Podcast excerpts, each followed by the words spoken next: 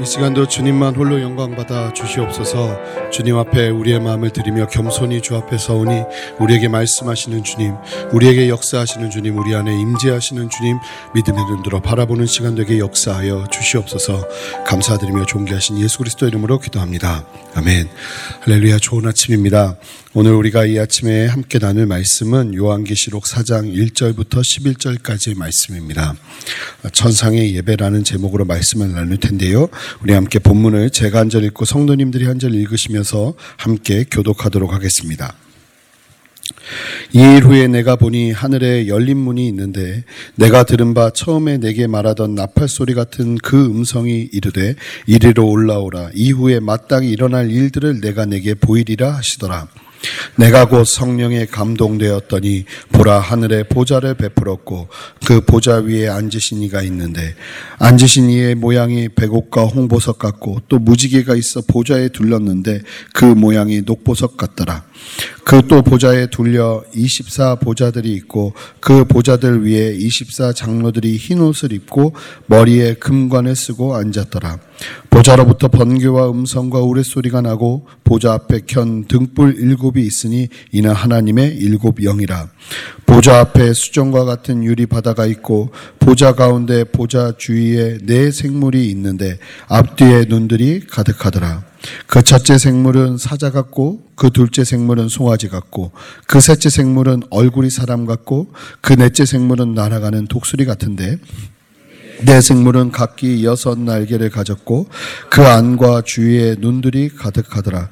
그들이 밤낮 쉬지 않고 이르기를 거룩하다 거룩하다 거룩하다 주 하나님 곧 전능하신 이여 전에도 계셨고 이제도 계시고 장차 오시리시라 하고 그 생물들이 보좌에 앉으사 세세토록 살아계시는 이에게 영광과 존귀와 감사를 돌릴 때에 24 장로들이 보좌에 앉으신 이 앞에 엎드려 세세토록 살아계시는 이에게 경 배하고 자기의 관을 보좌 앞에 드리며 이르되 우리 주 하나님이여 영광과 존귀와 권능을 받으시는 것이 합당하오니 주께서 만물을 지으신지라 만물이 주의 뜻에 있었고 또 지으심을 받았나이다 하더라 아멘. 함께 이 말씀을 가지고 천상의 예배라는 제목으로 말씀을 나누도록 하겠습니다. 하나님께서 일곱 교회에게 전하시는 메시지를 요한이 들었습니다. 아, 참으로 놀라운 사실은 하나님께서 직접 일곱 교회에게 말씀하실 수 있는데도 불구하고 하나님은 사람을 통해서 교회들에게 말씀하고 계신다는 것입니다. 아, 이와 비슷한 상황이 다윗이었죠. 다윗 같은 경우는 간음의 죄를 지었을 때에도 하나님이 다윗과 직접 만나고 계셨고 다윗은 하나님의 임재 가운데도 계속 있었습니다. 그런 다윗이 어, 하나님으로부터 직접 책망하는 이야기를 듣는 것이 아니라 나단 선지자를 통해서 말씀하시죠. 소아시아 교회를 향한 메시지도 사람을 사용하신다는 것 기억하시면서 그 다음에 이어지는 오늘 말씀을 함께 보기를 원합니다. 자, 이제 구체적으로 요한계시록 말씀이 이어지는데요. 아, 요한계시록은 어, 당시 소아시아 교회 교인들을 위해서 쓰여진 글이고 아, 로마 사람들은 이 책을 보면 무슨 말인지 못 알아 듣습니다. 이해하기가 어렵습니다. 이 유대적인 충분한 세계관과 그리고 유대적인 이해가 있어야 이 말씀이 이해되는 말씀이라는 겁니다. 그래서 여러 가지 환상들이 나오고 이제 오늘 말씀부터 시작해서 이제 다음 내일부터는 내일 모레부터는 이제 뭐 봉인이 해제되기 시작하고 여러 가지 하나님께서 보여주시는 계시의 말씀들이 나오는데 거기에 굉장히 다양한 환상들과 다양한 숫자들과 다양한 상징들이 나옵니다. 근데 이것을 어떻게 이해하시면 되냐면 그 당시 소아시아 사람들은 딱 보면 아 이게 이런 내용이구나 하는 것을 알아들을 수 있을 정도로 그 당시 사람들의 세계관에서는 그리고 하나님을 경외하는 사람들 안에서는 이해할 수 있는 그들만이 이해할 수 있는 마치 암구어 같은 내용들이 담겨 있다는 것입니다. 그래서 우리가 이 말씀을 보다 보면 우리에게는 익숙하지 않은 표현들이고 익숙하지 않은 상징들이기 때문에 어려울 수 있지만 그 상징의 의미들을 함께 살펴 보면서 아 이런 뜻이 있구나 하는 내용을 보면서 보시는 은혜가 필요합니다.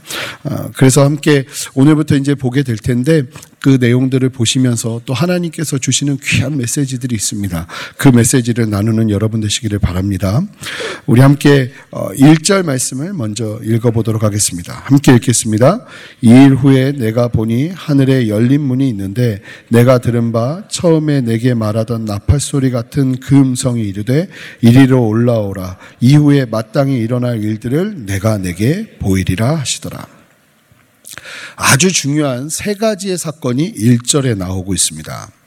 이 일 후에라는 이야기는 이 소아시아 일곱 교회에게 주셨던 메시지가 일어나고 난 다음에 바로 있었던 일이라기보다는 사건이 상황이 또 다른 시간들 속에서 하나님이 이제 어, 요한에게 계시하시기 시작했다는 것을 의미하는 것입니다.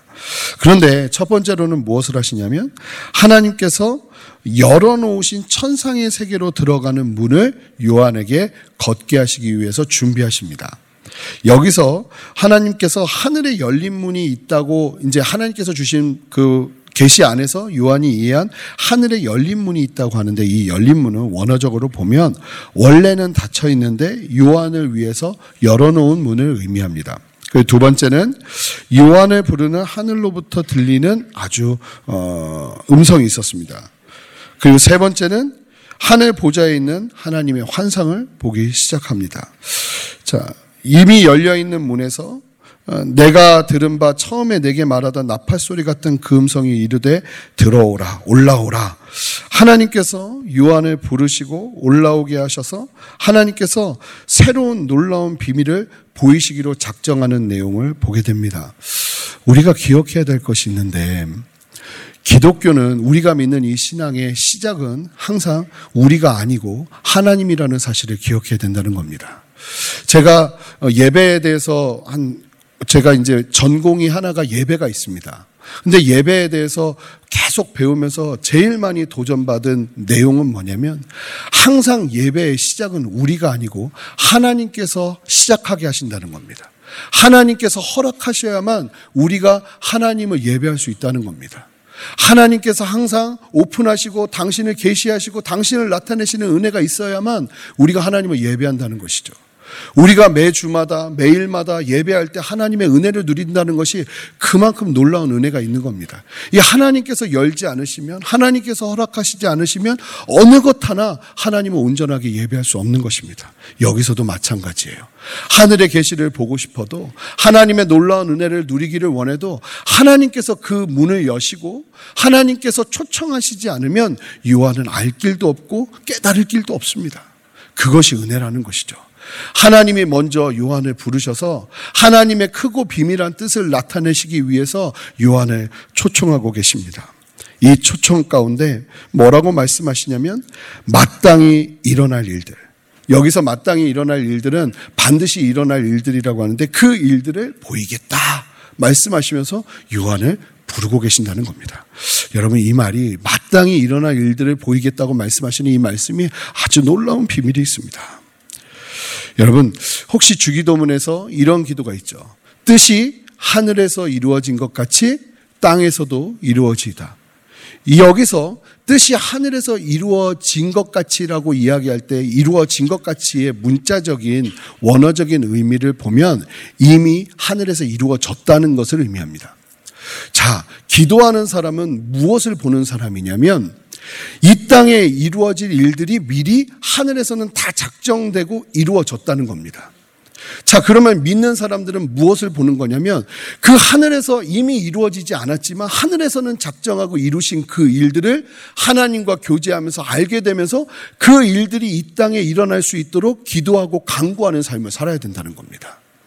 하나님께서 요한에게도 다른 것을 보여주신 것이 아니라 이미 마땅히 일어나기로 하나님께서 작정하신 하늘의 일들을 지금 요한에게 보여주고 계신다는 것입니다. 이것이 놀라운 비밀이요, 놀라운 성도들이 누릴 수 있는 또 하나의 특권인 것입니다. 우리는 그러니까 어떻게 보면 우리는 한 걸음을 더 앞을 볼 수 있는 사람들이어야 하는 거예요. 하나님 앞에 기도하면서 시대를 먼저 볼 수 있는 사람들이어야 하는 거예요. 하나님과 함께 기도하면서 하나님이 이렇게 기도하라 가르쳐 주신 주기도문 안에도 그런 기도가 있는 거예요. 하늘에서 이루어진 뜻을 발견하고 이 땅에서 그 뜻이 이루어질 수 있도록 기도하고 순종해 내면서 하나님의 영광과 역사가 나타나도록 그렇게 순종하는 사람들을 세우기를 원하시는 아버지의 마음이 있다는 것이죠. 요한에게도 다른 것을 말씀하시는 것이 아니라 이미 2000년 후에 일어날 일, 3천년 후에 일어날 일, 언제 일어날지는 모르지만 그 일어날 일들에 대한 모든 계획과 구상이 이미 천상에서는 이루어진 것입니다. 마땅히 일어날 일들, 반드시 일어날 일들이 하늘에서 계획되어 있다는 것입니다. 그러니까 우리는 두렵고 떨림으로 하나님, 하나님의 뜻이 어디 있습니까? 하나님, 지금 이 상황 속에서, 이 환경들 속에서 아버지의 계획은 무엇입니까? 라고 물으면서 주 앞에 엎드리는 겸손함이 필요하고 간절함이 필요하다는 것입니다. 마땅히 일어날 일들을 보여주시기 위해서 지금 요한을 들어 올리고 계세요. 그리고 나서 하나님께서 요한에게 보여주시는 첫 번째 내용이 우리의 가슴에 뛰게 합니다. 우리 함께 2절 말씀을 읽어보겠습니다. 함께 읽겠습니다. 내가 곧 성령에 감동되었더니 보라 하늘의 보좌를 베풀었고 그 보좌 위에 앉으신 이가 있느니 내가 곧 성령에 감동되었다는 표현은 요한계시록에서 처음으로 나오는 표현입니다. 이것은 어, 보면 내가 성령 안에 있게 되었다는 뜻입니다. 쉽게 말하면 새로운 단계로 지금 요한은 하나님을 만나고 있는 것입니다. 여러분 모든 성경은 하나님의 감동으로 된 것이다. 성령 안에서 성령의 감동과 조명을 통해서 이루어진 것이다 하는 것을 기억하셔야 됩니다. 지금 이 계시도 단순하게 그냥 꿈에서 보는 것처럼 이루어지는 것이 아니라 성령 안에서 강하게 감동되어서 도대체 얼마나 강하게 감동되었는지 모르지만 이 요한을 완전히 성령 안에서 사로잡게 하셔서 사로잡힌 상태에서 요한이 지금 하나님의 계시를 경험하고 있는 것입니다. 여러분 이런 말씀 들을 때마다 우리 안에 이런 간절함들이 일어나야 되는 것입니다. 아 요한에게만 일어나는 특별한 일이구나 하는 것이 아니라 하나님 나도 성령으로 감동하여서 그냥 완전히 감동되어서 사로잡히는 은혜를 허락하여 주시옵소서. 그냥 예배하면서 단순하게 만나는 아 오늘 좋았구나 하는 수준이 아니라 하나님 정말 성령 안에서 완전히 감동되어서 성령께서 나로 하여금 보게 하시는 은혜를 누릴 수 있도록 내 안에 충만히 역사해 주시옵소서. 이러한 목마름들이 우리 안에 필요하다는 것입니다. 그렇게 감동되어서 보니까 무엇이 보이기 시작하냐면 하나님이 처음으로 보여주시는 계시는 다른 것이 아니라 천상의 예배였습니다. 하나님은 우리가 볼 때는 하나님이 안 보이는 것 같고, 우리가 볼 때는 하나님이 정말 뭐 눈에 안 보이니까 우리의 인생, 인생에서 별 소용 없는 것 같이 보일 수 있는 인간의 눈이 있지만, 지금 요한에게 무엇을 보여주시냐면, 우리는 느끼지 못하지만, 실제적으로 하늘에서 하나님께서 받고 계시는 영광과 그 천상의 예배는 얼마나 얼마나 장엄하고 실제적으로 이루어지고 있는지를 보여주면서 하나님은 지금 요한에게 살아계신 하나님, 여전히 영광 받고 계신 하나님. 여러분, 놀랍지 않습니까? 사실은 우리가 굳이 예배하지 않아도 하나님은 잘 계신다는 겁니다. 우리가 헌금, 아멘. 예. 그렇다고 또 저희가 또 열심히 예배는 하긴 해야죠. 우리가 헌금하지 않아도 하나님이 하나님 되시면 전혀 문제가 없다는 겁니다. 그런 하나님이 우리에게 예배를 요구하시고 우리가 예배하기를 원하시고 우리가 하나님 앞에 순종하기를 원하신다는 것 자체가 은혜죠. 우리가 믿음에 눈 들어서 정말 영광 받으시는 하나님을 보는 은혜가 필요합니다. 이거 완전 점프하는 겁니다.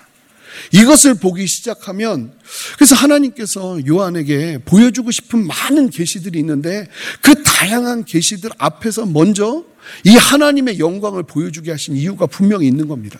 그 다음의 내용들은 무서운 이야기들도 많고 왜 하나님이 이런 일들을 이루실까 하는 의아심이 들게 하는 이야기들도 많은데 요한이 흔들리지 않는 이유가 있다면 이 천상의 예배를 보기 때문에 그렇습니다.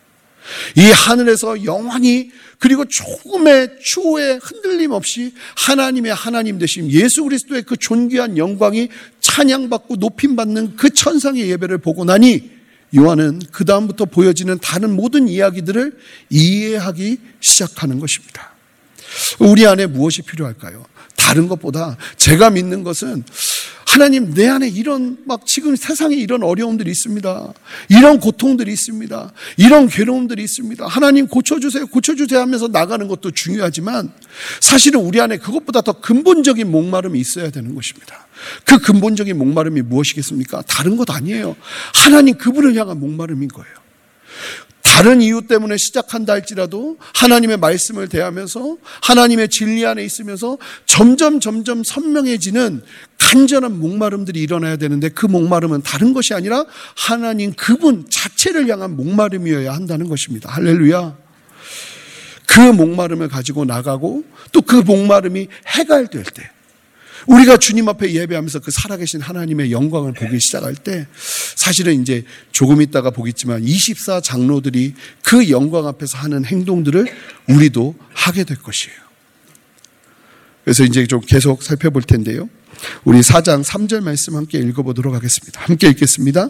앉으신 이의 모양이 벽옥과 홍보석 같고 또 무지개가 있어 보좌에 둘렀는데 그 모양이 녹보석 같더라.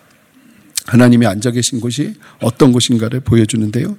벽옥은 하나님의 완벽한 거룩을 의미합니다. 이런 건 좀 적어 놓으시는 게 좋을 것 같습니다. 이 홍보석은 하나님의 정의를 의미합니다. 녹보석과 같은 무지개는 하나님이 인간에게 주시는 은혜입니다. 그리고 이제 5절을 보시면 보좌 앞에 켠 일곱 등불이 있고 하나님의 일곱 영이다 이렇게 이야기하는데 이것은 충만하고 완전하신 성령 하나님을 의미합니다. 하나님의 그 보좌에도 하나님의 성품과 하나님의 어떠하심이 그대로 막 여러 가지 모양들로 드러나고 있는 것이에요. 그리고 4절과 10절과 11절을 보면 24 장로들이 나옵니다. 먼저 우리 그냥 4절만 함께 읽어보도록 하겠습니다. 함께 읽겠습니다. 또 보좌에 둘려 24 보좌들이 있고 그 보좌들 위에 24 장로들이 흰 옷을 입고 머리에 군관을 쓰고 앉았더라. 24 장로는 어, 구약의 열두 지파 그리고 신약의 열두 제자를 상징하면서 구원받은 하나님의 백성들의 대표자들을 의미합니다. 이 구원받은 하나님의 백성들을 상징하는 것입니다. 어, 그리고 예수님은 흰 옷을 입고 계셨죠. 그리스도의 보혈로, 아, 그 24장로들이 흰 옷을 입고 있었죠. 그리스도의 보혈로 입혀 주신 거룩한 옷입니다. 그러니까 우리가 죄악 가운데 있었다 할지라도 주님의 보좌 앞에서 마지막에 서게 되는 그 모습은 주님의 보혈 안에서 우리를 정결케 하셔서 온전케 우리의 모든 죄를 없다 하시면서 희고 흰 옷을 입혀 주시는 하나님의 그 거룩한 의롭게 하심을 경험하게 될 것이라는 것을 상징하는 것이죠. 머리에 금관을 쓰고 있다 하는데 여기에 금 면류관은 원어적으로 보면 올림픽에서 그 당시에 이제 아테네에서 있었던 올림픽에서 마라톤 우승자에게 주는 월계관 같은 것입니다. 스테파노스라는 단어인데요. 이 금관, 이게 마라톤 올림픽 우승자에게 주는 월계관 같은 하나님의 상급을 의미합니다. 이 땅에서 하나님 앞에서 성실하게 살아낸 사람들에게 주시는 하나님의 상급, 보상. 장로들이 주님으로부터 상급을 받는 것을 받은 것을 의미하고 있는 것이죠. 여러분 우리가 주님 앞에서 이 땅을 살아내는 삶을 하나님은 그대로 기억하고 계십니다. 그리고 뿐만 아니라 주님을 만나는 다시 만나는 재림하는 주님을 만나는 그때에 우리가 주님을 위해서 살았던 그 모든 삶을 기억하시면서 주님께서 우리에게 상급의 면류관을 주실 거예요. 그리고 보면 어, 4장 6절부터 8절에 보면 보좌 앞에 수정 같은 유리바다가 있다고 6절에서 이야기하는데 이것은 하나님의 임재의 자리에 순결함과 깨끗함을 상징합니다. 그리고 잘 보시면 보좌 주위에 내생물이 있다고 하는데 이 내생물은요. 다른 것보다 에스겔에서도 동일하게 나오는 그래서 에스겔서를 아는 그 유대인들은 이 내생물의 상징이 무엇인지를 아는데요. 첫 번째 사자는 동물의 왕 하나님의 전능하심을 상징합니다. 소는 인간을 위한 희생을 상징합니다. 주님의 섬김과 희생을 상징하는 거예요. 예수 그리스도. 그리고 사람의 형상을 하고 있다고 그러는데 하나님을 대신하여 땅을 다스리는 존재를 의미합니다. 독수리는 초월적이고 탁월한 이 땅의 한계를 넘는 초자연적인 능력과 하늘의 비전을 이루는 힘을 상징합니다. 하나님이요, 이 땅을 살아가는 우리들에게 이런 독수리와 같은 힘을 주시는 줄 믿습니다. 그냥 우리의 힘으로 살아가게 하시는 것이 아니라 정말 땅을 박차고 하늘로 비상하는 초월적이고 탁월한 하나님의 은혜와 역사를 당신의 백성들에게 허락하신다는 겁니다. 근데 이 내 생물은 무엇을 의미하냐면 하나님께서 그 탁월하게 창조하신 생명, 하나님의 대표 생명을 상징하는 것입니다. 그리고 이 내 생물이 하나님을 예배합니다. 그 예배하는 모습이 8절부터 9절까지 나와 있는데요. 보면 거룩하다 거룩하다 거룩하다 하나님의 그분의 어떠하심이 선포되는 것입니다. 거룩하신 하나님, 세상과 구별된 하나님, 그리고 주 하나님 곧 전능하시니 로마의 황제가 전능하신 분이 아니라 하나님 예수 그리스도만이 전능하신 분임을 이야기하고 계시는 것입니다. 전에도 계셨고 이제도 계시고 장차 오실 그 주님을 지금 고백하고 있습니다. 그러면서 영광과 존귀와 감사를 돌려드리고 있습니다. 이 내 생물뿐만 아니라 하나님을 믿고 따랐던 대표성을 상징하는 하나님의 백성들의 대표를 상징하는 24 장로들의 예배를 보고 이제 마치려고 하는데요. 우리 10절 말씀 함께 읽어보겠습니다. 함께 읽겠습니다. 시작. 24 장로들이 보좌에 앉으신 이 앞에 엎드려 세세토록 살아계시는 이에게 경배하고 자기의 관을 보좌 앞에 드리며 이르되 자 기가 막힌 것은 첫 번째로 24장로들이 어떻게 예배하고 있는가 봤더니 엎드립니다. 그리고 경배합니다. 이 경배는 이 찬양이라는 단어와는 좀 다른 의미입니다. 경배라는 단어를 제일 쉽게 표현할 수 있는 게 엎드리는 겁니다. 경배는 하나님 그분 앞에 초점을 맞추는 겁니다. 찬양은 하나님이 우리에게 행하신 일들에 초점을 맞추면서 하나님 그분을 자랑하는 것인데 경배는 그 수준이 아니라 그냥 하나님 그분을 바라보면서 그분의 어떠하심을 고백해 드리는 것입니다. 그 경배가 이루어지면서 이제 보고 싶은 것이 자연스럽게 하나님의 그 위험 앞에서 하나님의 존전 앞에서 하나님의 임재 앞에서 예배를 하면서 24장로들이 시키지도 않았는데 24장로들이 함께 행하는 한 가지 행동이 있습니다. 그것이 무엇입니까? 그들이 자신들의 면류관을 보좌 앞에 드립니다. 자, 여기서 드린다는 표현은 성경 원어적으로 보면 던진다는 의미가 있습니다. 이게 무슨 얘기냐면 세상에서 그렇게 열심히 살면서 그래 받아야지 받아야지 했던 그 금 면류관도 주님의 보좌 앞에 서고 나니까 이게 뭘까요? 아무것도 아닌 거예요. 주님의 임재 앞에 서고 나니까 내 머리에 내 이마에 있는 이금 면류관도 아무것도 아닌 거예요.